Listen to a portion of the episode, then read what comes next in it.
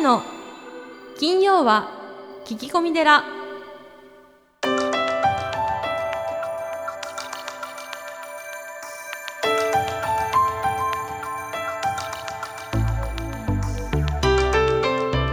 ようこそ架空のテラスタジオにお送りする長谷の金曜は聞き込み寺。ナビゲーターの南雲もぐなです。群馬県太田市は随願寺住職であられる長谷さん。今日もよろしくお願いします。はい、よろしくお願いします。ポッドキャストネームここほれワンワンさんです。長谷さん明けましておめでとうございます。おめでとうございます。え今年も1年ポッドキャストの配信を楽しみにしていますね。えさて息子からの質問に答えていただけたら嬉しいです、えーお経というのは何なんですか？何を言ってるのかよく分かりません。簡単に説明してください。ということで何歳の息子さんなんでしょうね。まあすごくちっちゃい小さいお子さんなのかもしれないですけど確かにお経って何やらなんか唱えていますけどはい。すごく簡単に言うとお経って何なんですか？何を言ってるんですか、えーっと、お経はですね、基本的にはあのお釈迦様の、えーありがたい教えを、はい。えー文字に直したものですね。はい。うん、あのインドの言葉だったり、はい。まあ、真言と言いましてその仏様のみに通じる言葉であったりうん。また漢訳であったり、まあ、最近は和訳もあるんですが、はえーよく聞いていないともう聞くにはこう意味がわからないってことは多いですね。いうん。例えば般若心経のえー不生不滅というのは、えー変化しないでそこにいますよっていうそういう意味になるんです。はい。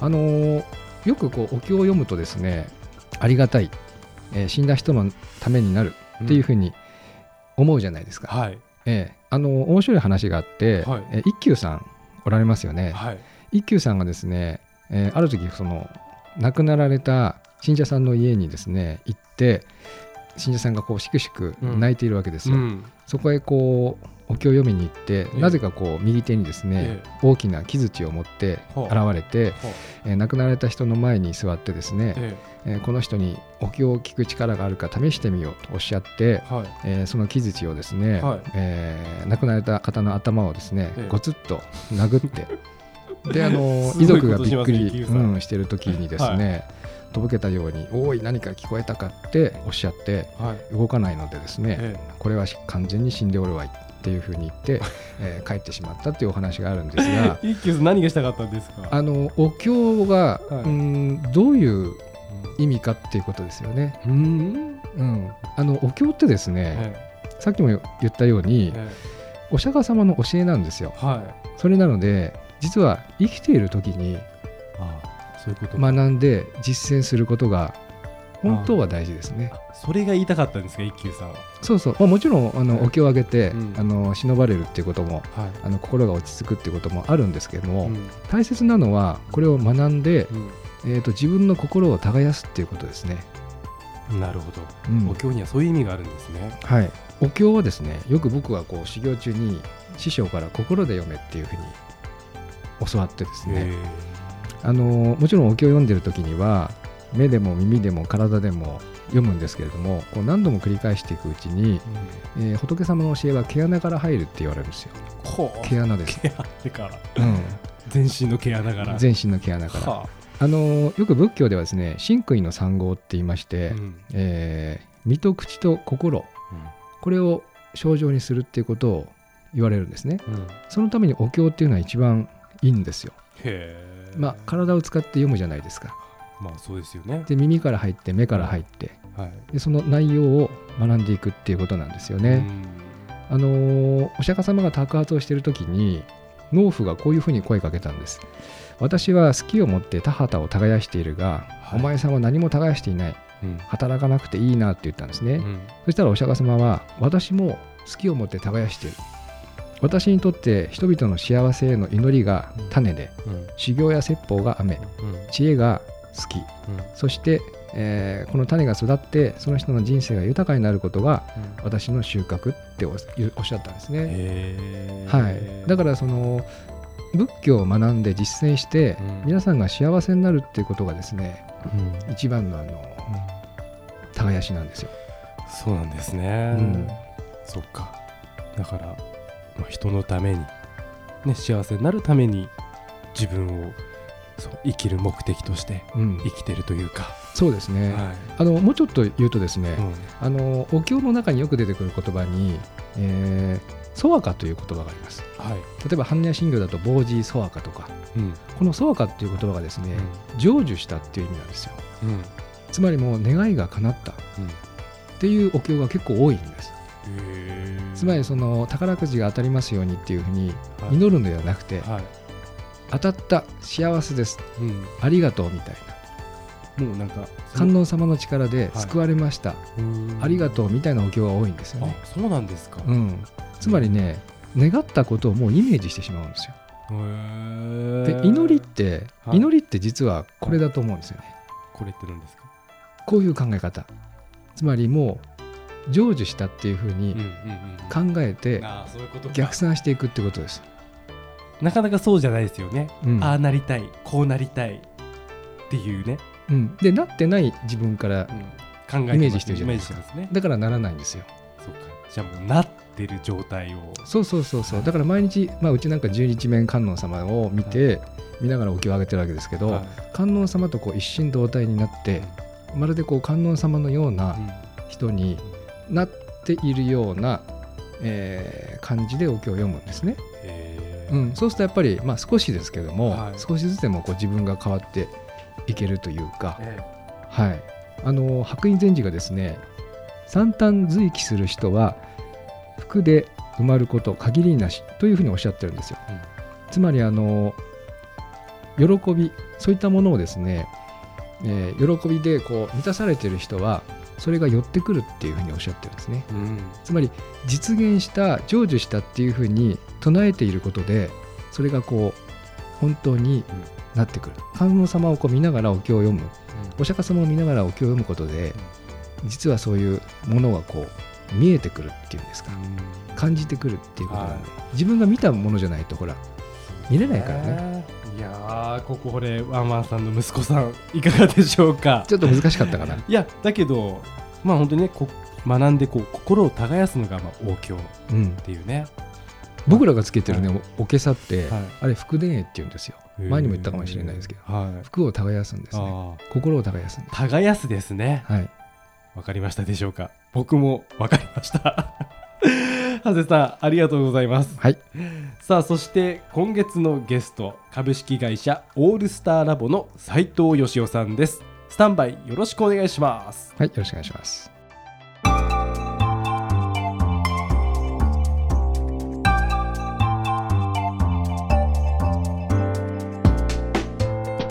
あの斉藤さんのこう施設を、うん見ているとその介護はい、2.0とか介護3.0みたいな、はい。こう革新的なこうなんていうんですかね変革みたいなところを、はい、まあ、僕なんかこう外から見て感じるんですけども今その日本の政府はこう介護をなるべく低く下げていって、はい、あの元気なお年寄りはあのお家に帰ってねみたいなはい、感じではい。やられてますよね、はい。それをこう先取りしている感じですか？それともはい。世界を見てきて、もうそろそろ変えなきゃなっていううん、そうですね。僕原理原則っていうものがいつも自分の中で思っているのがあってですね。はいあの川の流れと言いますけども、まあ要は山からか海に流れていくように、あの大体あの逆なんていうんですかね、逆にこう逆流させることっていうのはやっぱり異常なことなんですよね。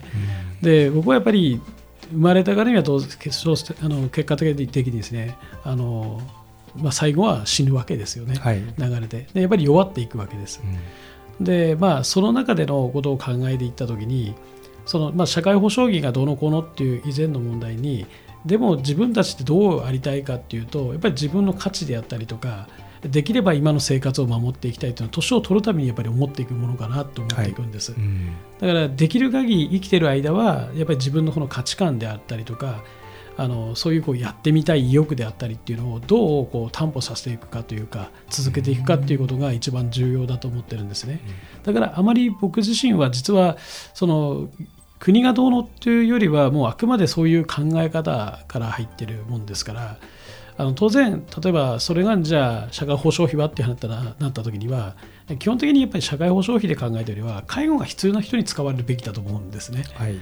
で介護が必要じゃない人は使うべきじゃないと思うんです、うん。なぜなら介護と名前がついているからです、えーそれを介護予防であったりとか 介護なんとかとか全部介護というカテゴリーにしてしまったのが僕は間違いじゃないかなと思ってまして、ある意味元気な方はやはりある意味そういうこうなんですかね、出る手段をやっぱり考えていかなきゃいけないと思うんですね。まあ、最近だと車がなんか運転がどうのこうのって言われてあの免許証取り上げなきゃ取り上げるって言い方悪いですけどもそういう話も多々ありますけどもでも一番重要なのは移動手段って結構重要だったりするわけですよね。そうですね。うんでそれに代わるものってじゃあどうしていくべきかっていうのを考えなきゃいけないですし、まあ、最近だとその免許をこう返すとその代わりにあのタクシーチケットがどうのこうのっていう話もあるように、ある意味移動手段っていうことをやっぱり一番重要だと思います。やっぱり移動するっていうことっていうのがあのこれからのポイントになってくるんじゃないかなっていうのは感じは受けてます。はうい。ん小説であのプラチナタウンっていう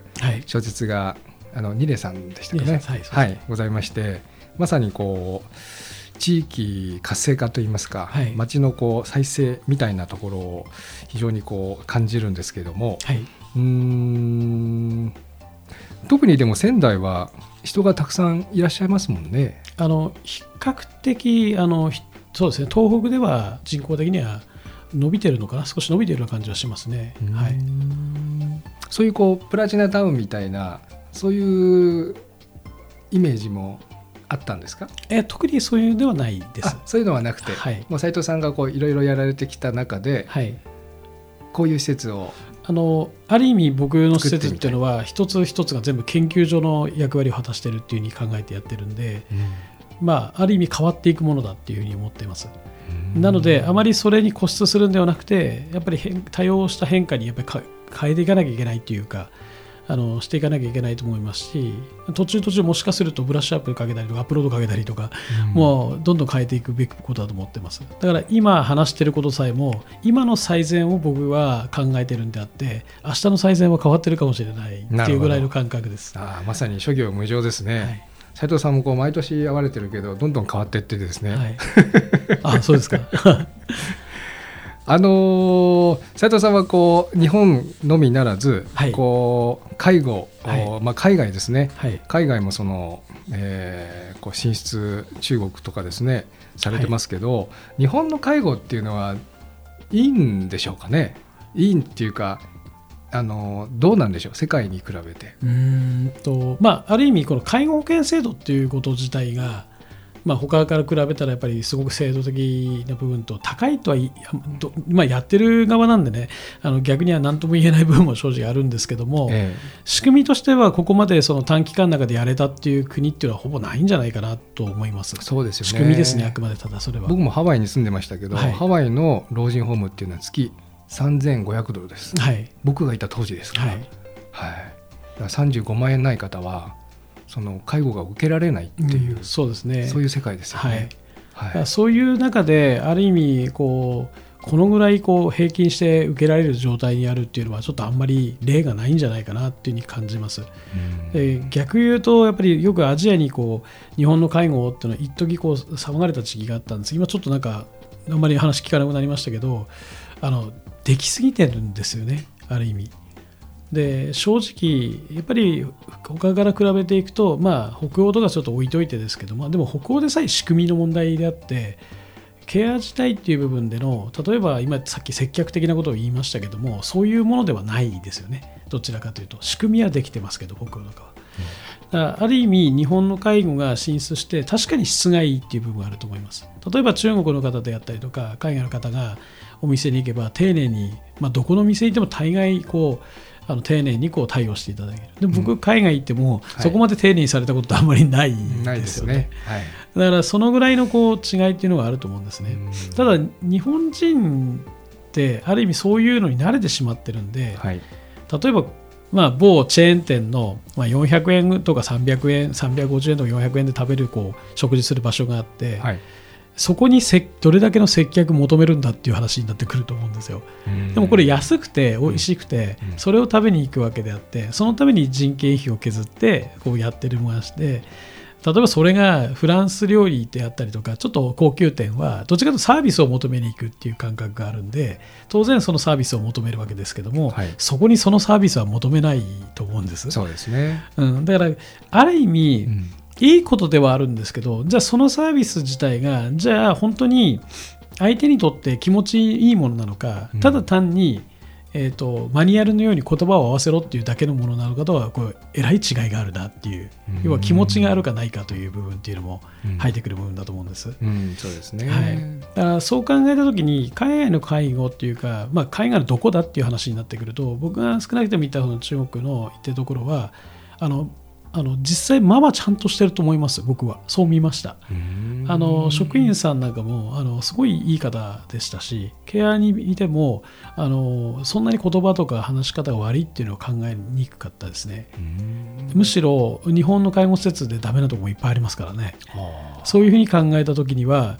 えー正直その海外がどうのこうのっていう前にまず自分たちの、えー、と介護施設含めてのこの今やってることっていうのをちゃんと見直された方がいいんじゃないかなっていうふうに思いますし当然僕もやっぱり今やってるところに関してはこれはあのちゃんと見直さなきゃいけないなっていう部分では非常に勉強になったっていうのはあります。うんなので、えーとまあ、行ったところが良かったっていうのもあると思うんですけども、はい日本の介護っていう部分がじゃあそのまま使えるかっていうのだとこれはちょっと難しいうんと思います。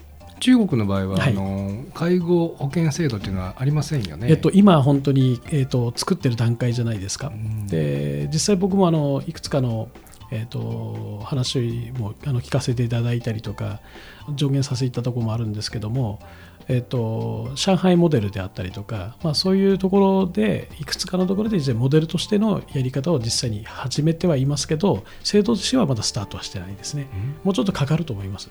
で斉藤さんが行かれてるのは有料老人ホーム。えー、と僕が言ってるのは、まあ、日本で言えばデイサービスみたいなところあデイサービスはいで、えー、とその前に行ったところはもう要は、えー、と日本で行くとまあそうですね。療養型病床群に近いんですけども、まあ、特養っては特養に近いかもしれないですね。あとは鎖高獣に近いところが複合型でやってるんであのこういうとみんなびっくりしちゃうんですけど中国の介護施設ってあの日本だと100床ぐらいだと大きいって言われますよね。100床はい120床、あっち1000床とか1000床に2000床とかそのぐらいのレベルなのであの大きさが全然違うんですよ、マンション群見たくなってるんで。戦床あそうですね。僕行ったところは1000床か2000床っていうところまで行きましたね。へえそれ国がやってるんですか？いや違います。民間ですね。民間で？民間に委託みたくな形になってます。はあ。でどんどんそういうのもやっぱり国としてもやっぱ進んでいるようですね。民間の方に委託していくっていうので、まあ、年間いくらっていうことでやるんだと思うんですけど一ベッドいくらとかうん。それでこう国から支払われていく。もしかすると中国ってあれですかね。介護はだいぶ進んでるんですか？えっとねあの場所によります。えやっぱりにあれだけ大きい国なのでえうん。ただえっ、と実際ですね僕こう23年もこうやって行ってるんですけども最初の頃からとすごいスピードで進んでますね。はあ。の進み方が早いんですよ。うん。一気にやっちゃうんで、あのー遜色ないようなところも出てくると思います。っていうか出てると思います。実際僕あのあの WeChat って WeChat っていうのであのやり取りさせてもらってるんですけども、はい。たまたま中国の、あのーまあ、今やってるような研修であったりとか動画送られてくるんですけど研修風景なんか日本と変わらなくなってますね。へだからそう考えていくとどんどんどんどん進化してるっていうのは間違いがないっていうことであのこのままだと置いていかれるなっていう感じが日本抜かされちゃうんじゃないのっていうぐらいの勢いでいくんじゃないかと僕は見ています。なぜならまあ中国もやっぱりこれから高齢化を迎えていきますんで、やっえはいぱり人事じゃないんですよね。でこれはどこの国でもそうですけども当然経済成長があった後にはやっぱりそういうのが来ます。ただ日本なんかはある意味あのどちらか世界中からすればあのどうなるんだろうねっていう一つのラボで見られてるかもしれないですね。日本どうやって乗り切るんだろうっていうふうに見られてるかもしれません。ああ、はい。世界から注目をそうですね。ある意そういう意味味で浴びている、まあ超超高齢化なんでえこれ日本どうするのっていうのがあると思います。うん。まあ普通の国ですと大体経済がいい時にあの変えていってるんですけどもまあ言ってもあれですけど、まあ、そういう時にはほとんど何もしてない中で こうなってから変えていくっていうのは多分すごいことになるんじゃないかなっていうような感じは受けますね。えなるほど、はい。あそうするとこう日本の介護の将来といいますかそれはこう斉藤さんはどのように見ていらっしゃるんですか？うんあのなかなかこう言いにくい部分もあるんですけども実際問題介護施設に関しては、まあ、僕は減っていくだろうなと思います、当然人口も減っていきます、はい。でまあ、介護保険が始まった当時、まあ、いろんな施設がバンバンこうできてきたんですけども、まあ、どんどん今なくなるだろうなと。でやっぱり大型なものに集約されていくかなっていうのは、うん。あの小売店と同じですよね。で最初はその小さいこう商店みたいなのが始まってドミナント方式みたいな形で今度作られるのがあったりとかはいあだんだんだんだんそういうこう専門専門のなんですかねそういうこうドラッグストアみたいなのが出たのがあって、最終的に最イオンみたいな大きいのがボーンとできて終わるっていうのがえ流れがあるように僕最終的にはそういうふうに、えっと小売店と全く同じ動きをしていくんだろうなっていうような感じを受けます。やっぱ国も進めてますねそうですね。だからまあそういう意味では、まあ、介護事業者の方でしたら、まあ、本当に大きくしていくのか、うんそれともやめるのかっていうぐらいのレベルまでいくんじゃないかなと思います。うんあとこう専門性をこう追求そうですねしていく。そうですね。専門型でいくか。ねただそうなってくると、まあ、元気な方という予防の方に入ってくるんで、うんどちらかというと介護保険ではなくてシニアビジネスの方に流れが変わってくるかなと。うんそうですね。はい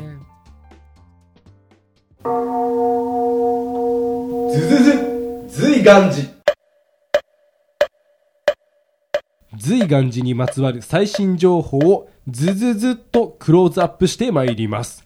行事のご案内講演会コンサート情報エトセトラさあ今週はどんなお知らせでしょうかさん。はい。NPO 法人随行会ご利用ください。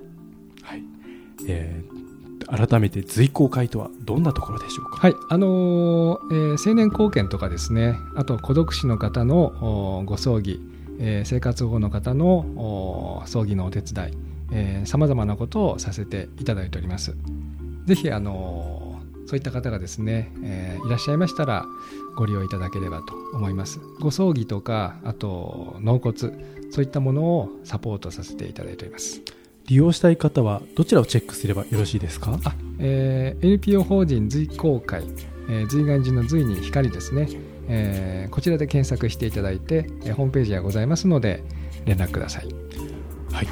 以上ズズズ随願寺でした。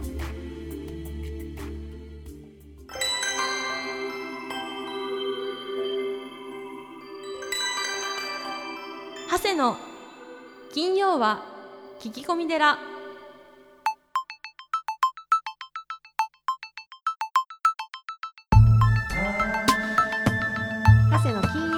き込み寺いかがでしたか？この番組ではリスナーの皆様からお悩み相談メールを募集しています。メッセージは随願寺のホームページからお悩み相談メニューをクリックしてください。